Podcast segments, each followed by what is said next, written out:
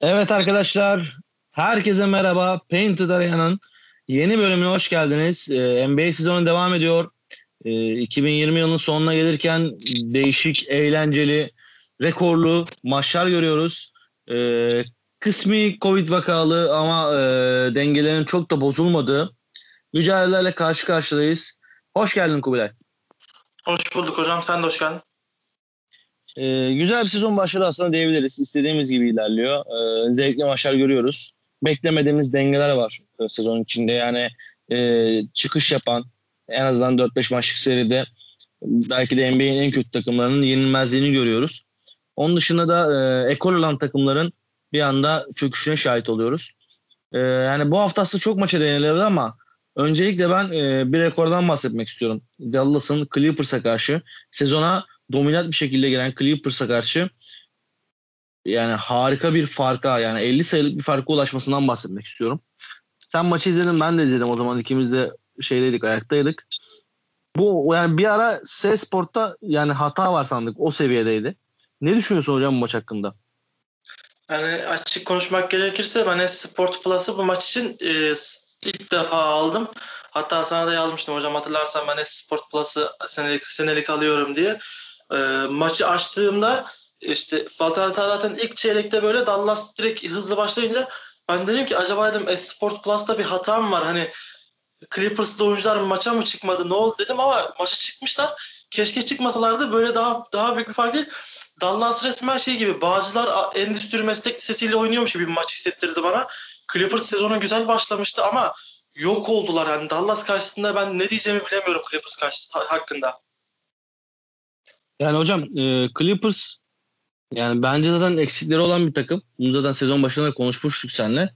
E, Kavai'nin yoktu. Bir de oyuncuların maça biraz sanki böyle Rolant'te çıkma isteği vardı yani. Maçın başından o hissiyatı alıyordun. Hani herkes hani bir zaten lan iki maç kazandık e, NBA'de ulusal yayında maçları domine ettik. Lakers'a karşı kazanmışız. Bırak da Dallas'a karşı o kadar kasmayalım diye çıktılar. Onlar o kadar kasmayalım derken Dallas'ta biz iki maçı kaybettik hocam. Aç köpeğiz dedi. Önümüze kemik attığımız biz de onu koparacağız dedi yani. Sıyıracağız dedi. Ve sıyırdı da. Ee, ben şunu düşünüyorum Clippers hakkında. Zaten bunu Twitter'da da sürekli belli ediyorum. Programda da söyledim. Clippers'ta abi 3 kişi üzerinden savunma dönüyor. Biraz, biraz belki 4 kişiyle Ibaka destekliyor. Patrick Beverly, Paul George, Kawhi Leonard. Paul George'un keyfi yerindeyse savunma yapıyor. Patrick Beverly ile Kawhi istikrarlı. Ibaka da moduna göre. Ada ikisi de keyfine göre. Yani totalde aslında iki buçuk kişiyle savunma yapan bir takım ve birisi yoktu bunların. Bir buçuk kişiye düştüler. Evde takım isteksizdi. E, isteksizliği bırak karşı takımda gerçekten de pitbull gibiydi. Yani e, ama 50 sayı demek yani yemen neyse de atamıyorsun da demekti.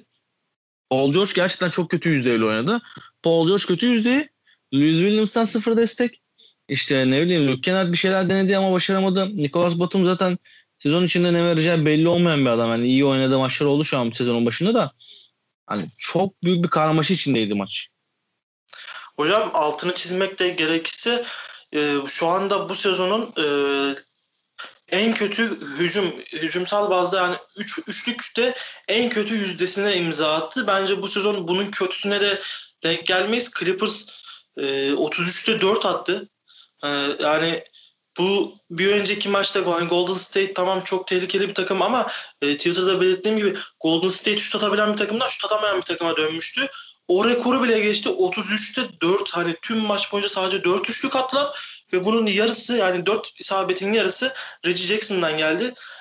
2 e, isabet Reggie Jackson'dan kalınca geri kalan tüm takım hani 10 12 13 kişi yani sadece 2 üçlük isabeti buldu. Yani bunu yaparsan 51 sayı değil 61 sayı farklı yersin. Dallas da özellikle gününde bir Dallas'tı. Senin de dediğin gibi hani aç bir köpek gibi bekliyorlardı maçı. Ee, sezona kötü başlamışlardı. Onlar da yüzde 40'a e, yakın yüzdelerle attılar üçlüyü. Ee, başarılı bir e, serüven, başarılı bir maç e, ortaya koydular. Dallas için bir hype maçı, e, bir yükselme maçı oldu. Kendilerine gelme maçı oldu. Özellikle de ben bu maç e, Luka Doncic'ten triple double istatistikleri bekliyordum ama maç bu kadar fark olunca artık dinlendirdiler adam. Hani bir şey olur belki neme lazım diye. Adamı oturttular yani ama şöyle söyleyeyim maçın diğer yarısını ikinci yarısını garbage time olarak değerlendirdi Dallas. 50, ilk yarısında 50 sayı fark attı. İkinci yarıyı garbage time olarak değerlendirdi. Oynatmadığı oyuncuları da oyunculara daha fazla forma şansı buldu verdi. Ee, eğer Luka Doncic oyunda olsa çok rahat bir hani 35 sayı 20 asiste falan giderdi.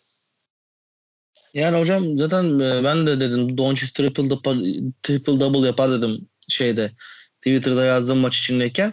Ama garbage time'ı çekmişler gayet doğal. Garbage time olmasına rağmen maçın hala 50 farklı kalması da yani doğal değil. Paul George e, bütün suç sorumluluk benim üstümde demiş de ya bu konuda ne düşünüyorsun? Bence Paul George'un çok da bir suçu yok yani. Tabii çok kaçırdı olabilir, denemiş olabilir, gününde olmayabilir de hani bütün sorumluluk sende değil abi yani. Bütün sorumluluk takımın genelinde. Sorumluluk Tyron Lue'da. Atamıyor yani bu takım atamadı hani atamamayı bırak bu takım hücumsal bazda hiçbir şey geçtiremedi. Bu takımın hani tek beyni Kawhi Leonard değil. Kawhi Leonard olunca bu takım çok iyi hücum sergileyecek değil. Bu takım çok iyi hücum sergilesin diye e, Nikola Batum'u kadrosuna kattı. Serge Ibaka'yı kadrosuna kattı. E, Lou Williams var kadroda çok iyi bir hücum e, oyuncusu.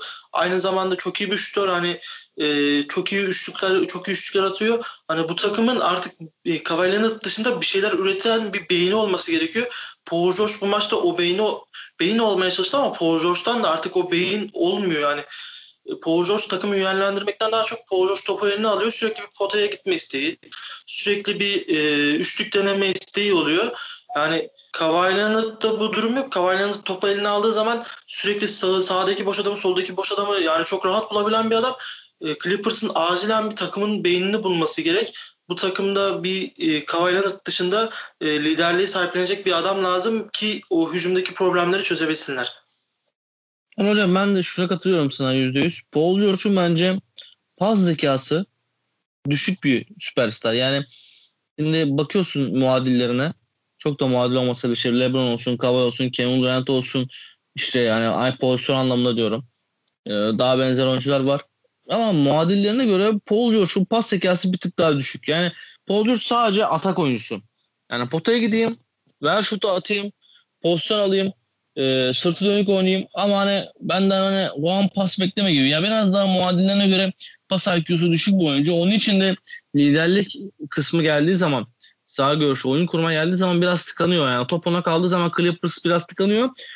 Aynı zamanda ile ikisi aynı, aynı anda sahada olduğu zaman da e, olumlu etki yaratıyor bu. Çünkü bu sefer Paul George'un üstünde böyle bir sorumluluk kalmıyor. Kawhi bir sorumluluğu taşıyor. E, Kawhi bu sefer e, savunma olarak da onu atlatıyor. Yani Paul George sadece atmak kalıyor. Yani büyük ihtimal ben bu maçtaki en büyük etkinin de bu olduğunu düşünüyorum. Yani bu maçta savunma e, sorumluluğu da vardı oyun kurma sorumluluğu da vardı. Hücum yapma sorumluluğu da vardı. Üçünü aynı anda kaldırabilecek bir oyuncu değil Paul George yani. Tamam müthiş yetenekli bir adam. Ama yani zaten yıllardır görüyoruz yani. Tabii ki de başarılı olsa bile istikrarsız e, zaman zaman düşen bir oyuncu. E, ve bunların hepsini bir anda kal hepsini aynı anda kaldıramıyor bana göre. Paul George'da e, bir de şöyle bir durum var. E, Paul George nereye liderlik yapmaya gittiyse o takımda biraz daha geri planda kaldı. E, Indiana'daki liderliği e, bırakıp biliyorsun Oklahoma'ya gitti. Oklahoma'da Russell Westbrook'un gerisinde kaldı. Oradan Clippers'a geldi. Clippers'la e, Kawhi'nin gerisinde kaldı.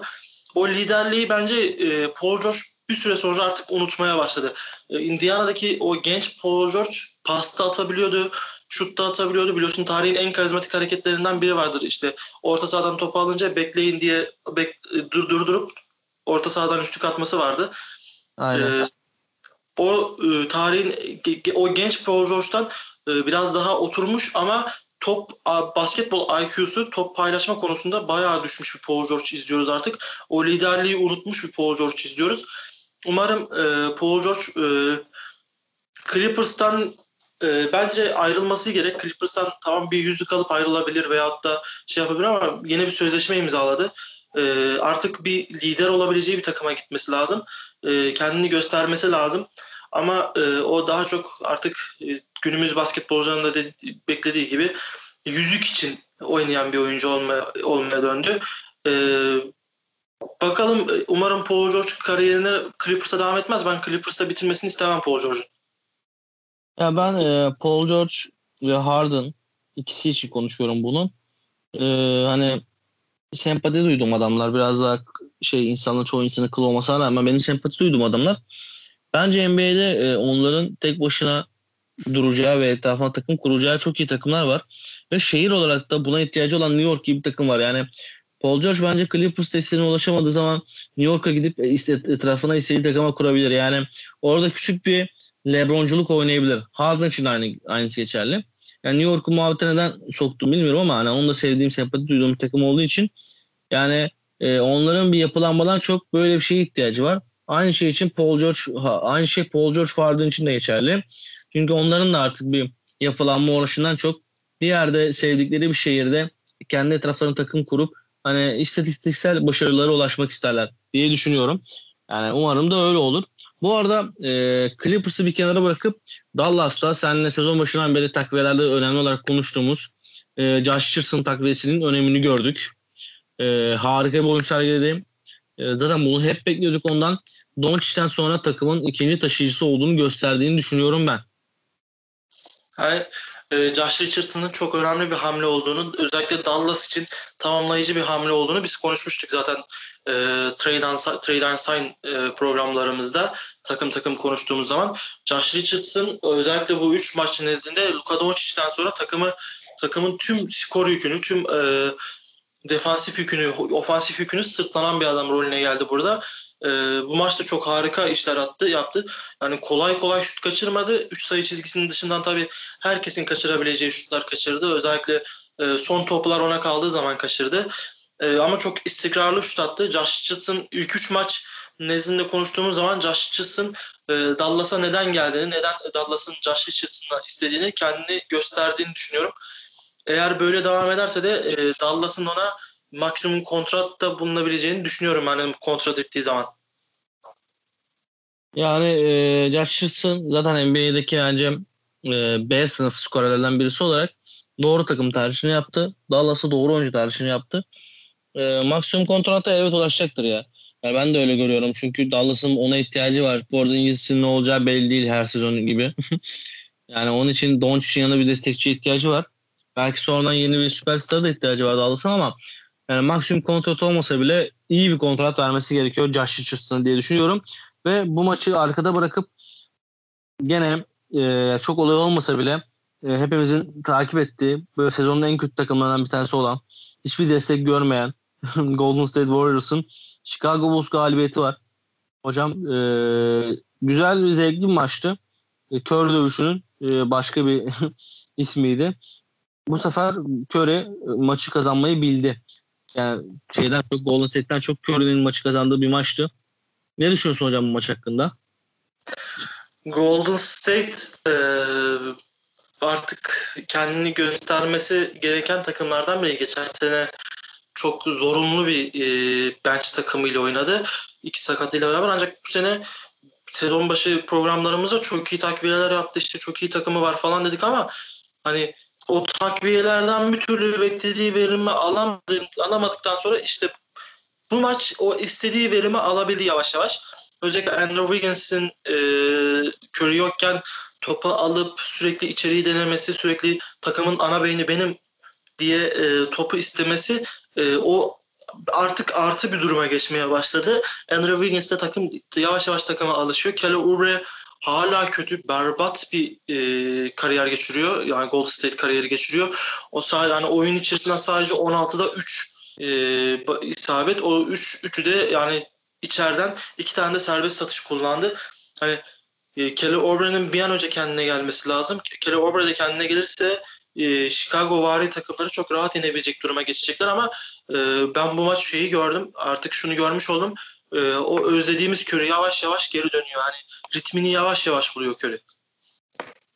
Hocam Curry'nin dönmesini hepimiz isteriz. Ee, yani iki maç berbattı o da şut olarak. Yani oyun olarak da şut olarak da berbattı.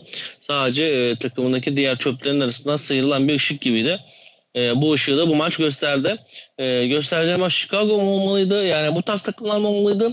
Bence değil ama takım artık onu gerektiriyor. Yani Draymond Green dönene kadar belki de başka takviyeler gelene kadar Obre ile Wiggins'in e, kolları olduğunu gösterene kadar bu gerekiyor. E, bu maçta benim dikkatimi çeken bir diğer nokta şu oldu.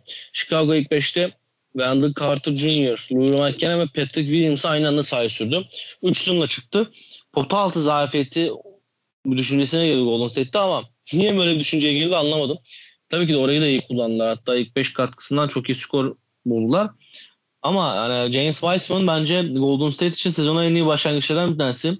Golden State'in en büyük şansı olarak görüyorum. 3 e, üç uzunla çıkarak neredeyse 3 uzunla çıkarak e, biraz da orayı domine etmek istedi. Zaten dış şut de çok olan bir takım değil. E, Chicago daha çok içeriye yönelik bir takım. İşte e, ilk beşten genelde Kobe White'ın e, dış şutları var. Ama gene de bir şaşırtıcı bir hamleydi. Chicago ama bütün maç boyunca kafa kafaya götürdü oyunu Damian son saniye üçüne kadar. Chicago için ne düşünüyorsun hocam? Yani bu sezondan e, yani onlar da çok iyi bir başlangıç yapamadı ama çok iyi bir başlangıç yapması beklenmiyordu. Ve e, Golden State'te de son saniye başladığı mağlup oldular. Ee, Chicago'nun e, tamamen ipleri zaten artık e, biliyoruz ki Zach Lavin'in elinde. Zach Lavin oranın süperstarı olarak devam edecek. E, bu maçta 3 uzunla çıkmasını ben de çok şaşırdım. Özellikle ilk kadrolara ilk baktığımda hani Golden State'in tek, tek uzunu James Wiseman e, James Wiseman'la başladılar. E, ama dönüp baktığım zaman e, şeyde Chicago'da 3 tane uzunla çıktı. Yani planları tamamen e, James Wiseman'ın acemiliğinden faydalanıp içeriden sayı bulmakmış. Onu anladık. E, Laura Markkanen e, bizim sezon başı bahsettiğimiz kendine gelmeli artık dediğimiz Laura Markkanen iyi bir maç çıkardı. Laura Markkanen bu sezonun başından beri sürekli 22-23 sayı o civarlarda oynuyor. İyi bir başlangıç yaptığını düşünüyorum. E, Wendell Carter Jr. E, çok isabetli şutları, şutları vardı. E, içeride gerek içeriden gerek dışarıdan çok iyi oynadı Wendell Carter Jr. E, o acemi James Wiseman'ın acemiliğinden faydalandılar diye düşünüyorum. James Wiseman daha e, dediğim e, sezon başı draft programında da konuştuğumuz gibi artık hala kendini geliştirmesi gereken konular var. Evet çok iyi bir kazanç. Hani James Wiseman pota altında iyi işler başarıyor ama savunma ve hücum zafiyetini bu maçta hani tecrübeli uzunlara karşı neler yap neler yapamayacağını gösterdi bize. İlla ki kendini geliştirip burada da e, biraz daha hakim konulara da biraz daha hakim olacaktır ama e, Chicago'ya dönecek olursak Chicago e, iyi bir Golden State'i analiz ederek çıktı ama o son saniye üçlüğüne engel olamadı. Öyle, öyle anlar var ki yani Demian belki de kariyer hareketiydi bu. Ee, çok beğendiğim bir oyuncu değil. Bence Golden State çevresinde bulabilecek bir oyuncu değil ama e, gerçekten de bir kariyer hareketiydi. E, yani Chicago'nun ah vah yaktığını düşünmüyorum Golden State mağlubiyetine karşı. Sezon başında kim ne derse desin. E, hani en başta Golden State'te bir win'i yazılır bu maç için. Ama güzel mücadele ettiler ve potansiyellerini gösterdiler diye görüyorum. Şapkadan tavşan çıkardı. Hani öyle söyleyebiliriz. Aynen öyle. Aynen öyle. Yani ekstraydı. Her şey ekstraydı diyebiliriz. Ee, onun dışında hocam bakıyorum istatistikleri de dikkatimi çeken e, çok bir şey yok ama şunu söyleyebilirim. Golden State e, Toscano Anderson'la kazandı bir nevi. Geçen maçlara da bakıyoruz. E, şu an takım içinde e, Obre Wiggins'in hücumu ne kadar kötüyse savunması da o kadar kötü. Toscan Anderson da hücum konusunda çok etkili bir oyuncu olmasa bile savunma konusunda e, bir tık Golden State'i öne taşıyabiliyor. E, oyun tarzıyla beraber. Toscano Anderson e, bu sezon başlamadan sadece iki gün önce e, iki yönlü bir kontrat imzaladı. E, ne olacağı belli olmayan bir oyuncuydu. Ancak kendini antrenmanlarda çok iyi göstermiş olacak ki e, iki yönlü bir kontrat imzaladılar ve maçlara da yansıyor ve özellikle enerji bazında takıma çok şey katıyor ki bunları yapmak zorunda Toscan Anderson yoksa NBA'de barınamaz. E, o enerjisini sahaya yansıtmalı. Golden State'in zaten bence bu sezon en önemli eksiği istek ve enerji Toscan Anderson'da o eksiği kapatıyor. Hocam e, bu maçı da arkada bıraktıktan sonra e, biraz da ligin mağlup saçma takımlarına değinmek istiyorum. E, yani sezon başında ilk üç maçlarında sıralama nasıl oldu dediğiniz zaman birinci Atlanta bence bu saçma değil bu arada. İkinci Cleveland, üçüncü Indiana, dördüncü Orlando. Yani ki bu takımlar arasında dört maç oynayan sadece yanlışım yoksa yani e, Lakers ve Brooklyn. Onun dışındaki takımların hepsi üç maç oynadı. Buna rağmen e, Orlando, Indiana, Cleveland, Atlanta e, ilk dört sırayı paylaşıyor. Genelde NBA genelinde, konferans genelinde değil de zaten dördü de Doğu takımı.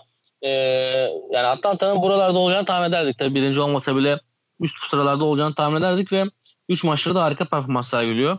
Dün akşam Rajan Ronaldo döndü.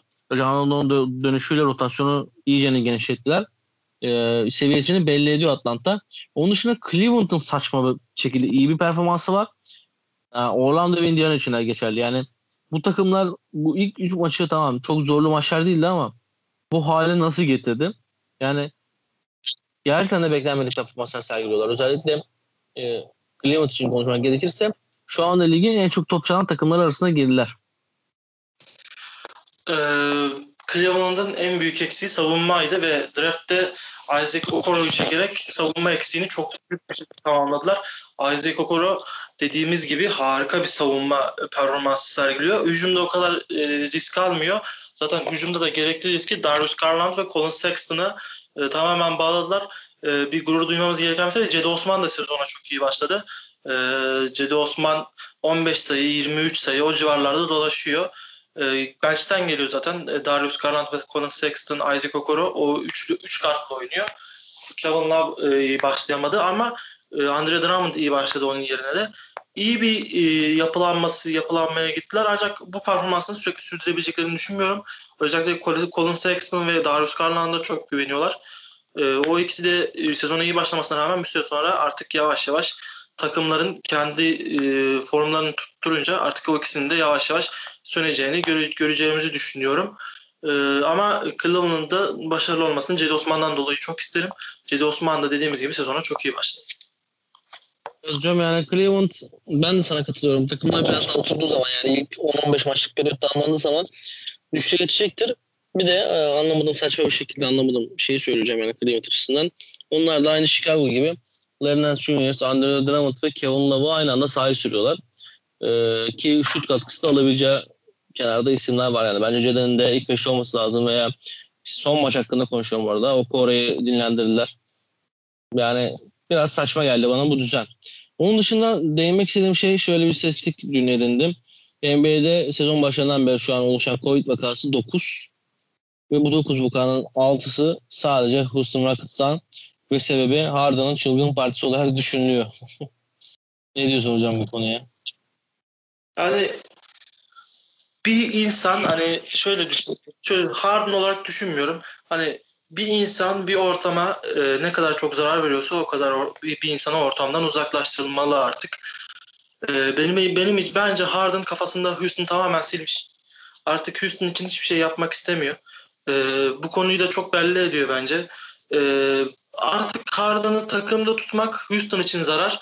Yeni GM'leri artık takımda tutacak mı e, pek emin değilim. E, ben olsam takımda tutmazdım çünkü dediğim gibi bir insan bir ortama ne kadar zarar veriyorsa o kadar bir bir ortamdan o kadar uzaklaştırılmalı. İkisi de belli ki James Harden kafasından tamamen silmiş Houston'a gitmek istiyor. Artık neresi olursa olsun gitmek istiyor diye düşünüyorum. Çünkü artık Miami Heat yazılmaya başlandı. Philadelphia, Brooklyn zaten baştan vardı. Milwaukee yazılmaya başlandı. E, Charlotte yazılmaya başlandı. E, yani buralarda e, takas dönemi içerisinde bir hareketlilik görebiliriz ama bir an önce benim görüşümce bir an önce Harden Houston'dan uzaklaştırılmalı. Ben de katılıyorum sana hocam. Ee, yeni maceraya girmesi gerekiyor. Çünkü başka türlü bu takımı yıpratmaktan başka hiçbir şey yapmayacak diye düşünüyorum. Ee, bu konunun üstünde çok da durmaya gerek yok. Ee, NBA'de bence Covid vakaları kontrol altında kalacak. Kontrol altında olacak. Gerekirse bubble sistemine döndür. Ama Harden'ın yaptığı bir adilik var. Sonunda takımın dengelerini değiştirdi. Sonra kısım bu, şu an bu durumda olması sebebi de o. Ee, onun dışında hocam 2020'nin sonuna geliyoruz. Ee, 21 sezona yani 21. seneye geliyoruz ve e, yeni bir sezondayız. Ama biz bir e, senle ikimiz 2020 için kendi ellerimizi seçelim. Yani kendi gönlümüzden geçenleri seçelim diye düşünüyorum. Senden başlamak istiyorum hocam ben. Ee, ilk önce MVP kim? Yani senin MVP'in kim 2020 yılı için? Benim MVP'm e, Anthony Davis. Çünkü Lakers'a geldiğinden beri Lakers'ı bir, bir, bir pota değil 3-4 pota yukarıya taşıdı. 3-4 e, sıra yukarıya taşıdı. Lakers için çok önemli bir çok e, iyi hamle e, bir hamleydi. Lakers'ın beklemediğinden de fazla verim verdi. Geleceğin e, gelecekte Lakers'ın ana oyuncusu olmayı garantiledi. Yani benim için MVP şu anda Anthony Davis. Ben de hocam benim için de MVP Anthony Davis. Yani bu konuda daha insanlar Antetokounmpo diyebilir. Yani çoğu isim sayabilirsiniz. 2020 senesi çünkü uzun bir seneydi. çoğu bir çoğu kısmı Covid geçti ama Ocak'la Mart ayında e, geçen NBA sezonunda da e, fikirleri değiştirecek isimler vardı. Ama ben de Anthony Davis düşünüyorum. E, Lakers'ın yeni yüzü olduğu en azından bunu kabullendirdi. Ve ben NBA'in de şu an en yetenekli oyuncusu olduğunu düşünüyorum. Yani LeBron dahil buna. E, onun için Anthony Davis'in e, 2020 MVP'nin hak ettiğini düşünüyorum. E, hocam sence e, yılın çaylağı kimdi 2020 senesi için? Bu konu tartışmaya kapalı bence. Hani Jamorant yani müthiş işler başardı ve gelecekte hani ben buradayım dedi. Ben e, yani Zion Williamson falan bunlar hikaye olduğunu düşünüyorum. Jamorant yani yok yok etti ortalığı ben öyle düşünüyorum. Katılıyorum hocam. Jamorant bence NBA'ye e, son zamanlarda belki de son 10 yılda en iyi giriş yapan çaylak oldu. E, bulunduğu takım, yapı, direkt onun için oyun kurulması, çevresindeki parçaların uyumlu olması falan filan tabii ki de etken ama Jamorant bence de NBA'ye en dominant giriş yapan oyuncu. Hatta bundan sonra da söz edeceğimiz, sık sık söz edeceğimiz oyuncu. Ki dünkü performansı da e, Memphis'in dün akşamki Brooklyn maçındaki performansı da biraz düşüş göstermiş olsa da sonradan toparladı. Ve e, ger- e, ayak ayağında kırık vardı ama kırık yokmuş çok şükür. Umarım en kısa zamanda aramıza geri döner Jamorant. Hocam ben Jamorant ve Trae Young'ı zaten NBA'in gelecekteki süperstarlar olarak görüyorum Doncic'le beraber. Ee, onun dışında e, yılın en iyi savunmacısı olarak kimi görüyorsun hocam sen? Yılın en iyi savunmacısı artık o ödülü Antetokounmpo hak etti. Çünkü e, üstünden sayı bulması çok zor bir adam. E, fizik fizik olarak üstüne gidilmesi çok zor bir adam. E, kol e, uzunluğu falan çok geniş bir adam ve e, savunmada gerçekten iyi işler yaptı. Ben Antetokounmpo'yu Antetokounmpo'nun yılın savunmacısı ödülünü hak ettiğini düşünüyorum. Ben olsam ben de Antetokounmpo'ya verirdim. Ee, bu arada gene değişmedi fikirlerimiz. Ben de Antetokounmpo'yla yani bu düşüncedeyim çünkü e, bence yani MVP için de bunu söyleyebilirim. Antetokounmpo'yu söyleyebilirdim ama e, bir tık önde gördüm Anthony Davis'ı. Ama savunma anlamında bir tık önde göreceğim isim yok. E, çok dominant bence e, savunma anlayışı olarak hem uzun hem kısa. Yani genelde NBA'de çoğu zaman savunmacıda ya bir dönem uzunlar seçilir, bir dönem kısalar seçilirdi falan.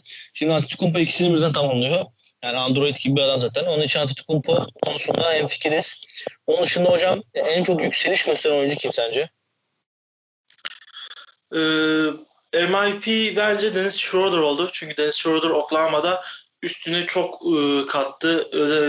E, Oklahoma'nın az kalsın e, Houston'a eleyecek olmasında bile e, çok büyük bir pay sahibiydi.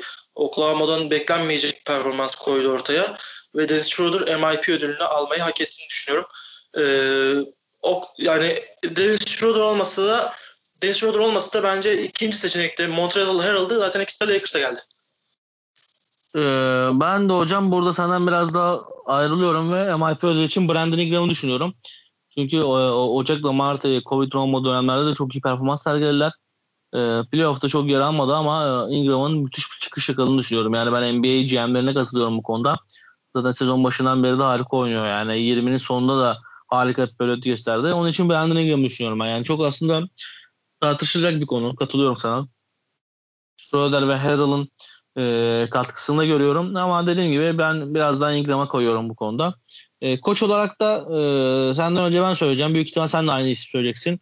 Eric Spoelstra'yı düşünüyorum. Koç bence de net yani koç Eric Spoelstra Miami'yi çok başka bir seviyeye taşıdılar. Miami için e, Eric Spoelstra e, biliyorsun video izleme komitesinden geldi. E, baş koçu e, head coach oldu. E, ve e, Miami'yi kimsenin beklemediği bir senede finallere taşıdı. E, çok iyi yapılandı. Çok iyi kadro kurdu. Çok iyi setler kurdu. Ve e, bu kurduğu kadrodan bu kurduğu setlerin faydasını aldı ve koç yılın koçu olmayı net bir şekilde hak ettiğini düşünüyorum. Katılıyorum hocam sana. Son olarak sorum da şu olsun sana. Yani bu biraz daha ekstra soru oldu. 20'yi bitirdik. Ee, bitiriyoruz. 21'e giriyoruz. Ve 21 için e, bir oyuncu seçme hakkın olsa bunlar süperstarlar haricinde sence kim çıkış yapar bu sene? Yani e, özellikle lider takımlar arasında düşündüğümüz zaman hani Lakers'ta LeBron Anthony Davis'i devre dışı bıraktığımızda veya Miami'de Jimmy Butler'la Boba Dava'yı devre dışı bıraktığımızda kim bir tık öne çıkar sence 21 senesinde takımını taşımak anlamında? Bu konuda ben e, sezon başı da fikrimi söylemiştim. E, Shai Jesus Alexander'ın e, bu sezon Oklahoma için çok şey ifade ettiğini o liderliği alacağını düşünmüştüm. Ben hala o fikirdeyim. Shai Jesus Alexander topu eline aldığı zaman çok verimli bir basketbolcu. Ee, Oklahoma'nın liderliğinde çok büyük işler başarabilir. Çok büyük işler de yap çok büyük işler başarır ama aynı zamanda patlayabilir. Geçen sezon çok iyi işler yaptı. Bu sezon Oklahoma tamamen ona güvenerek e, çok değişik bir draft trade Einstein'a girdi. E, umarım e, Shai Alexander beni yanıltmaz. E, izlemek izlemeyi onu izlerken heyecanlanıyorum diyebilirim. Hocam e, Cılız'ı ben de çok beğeniyorum. Çok seviyorum. E, ama bu sene 21 senesinde içime doğan bir şey var. E, Miami'nin Jim Butler'ın yokluğuna yakışacağından dolayı yani 72 maçın bence 40'ında falan oynayacak. Yarısını neredeyse eskiteceğini düşünüyorum. E, Duncan Robinson'a karşı bir yükselme var bende bu aralar. Nedense anlamsız. Yani playoff'ta da seninle e, ilk programlarımız zaten şampiyonluk playoff'uydu. O zamanlar da yükseliyorduk ama şu an ekstra bir yüksel, yükselme var bana Duncan Robinson'a karşı. E, yani başarılı olacağını düşünüyorum. E, çok merak ediyorum 2021 senesinde neler yapacağını. Duncan Robinson Miami için çok şey ifade ediyor. Hani günümüzde artık şey kalmadı diye düşünüyoruz. İşte stop and işte shooting oyuncusu kalmadı diye düşünüyorduk. Duncan Robinson yani bunu e, ligimizde en iyi yapan adam haline geldi. E, çok iyi e, durduğu yerden yani olduğu yerden çok iyi yüksek, çok iyi şutlar bırakabiliyor. Özellikle bunu Miami'nin ilk maçında, Milwaukee maçında gördük. E, Milwaukee onu durduracak çözümler bulamadı. İlk yarı hani ilk çeyrekte 7'de 6 at, 8 8'de 6 attı. Yani bu da bir rekordu zaten. E, ilk çeyrekte attığı 6 üçlükle. Yani Duncan Robinson çok o da heyecanlandırıcı bir basketbolcu ancak e, ben Shai Gilgis Alexander'ı şu yüzden söyledim. Daha komple bir basketbolcu olduğunu düşünüyorum Shai Gilgis'in. İkisi de zaten yarışa girecektir. Ama e, bence bu sene bir Shai Gilgis daha öne çıkıyor. Duncan Robinson da alabilir. Alamaz değil. Ama Duncan Robinson e, biraz daha oyununda top sürmeyi veyahut da e, defansı eklemesi gerektiğini düşünüyorum. Katılıyorum hocam sana. Sadece ben hani bir tık yükseldiğim için söyledim. Ama katılıyorum. Bence de Cılcız bir tık önde. O zaman e, bugünkü programın yavaş yavaş sonuna gelelim.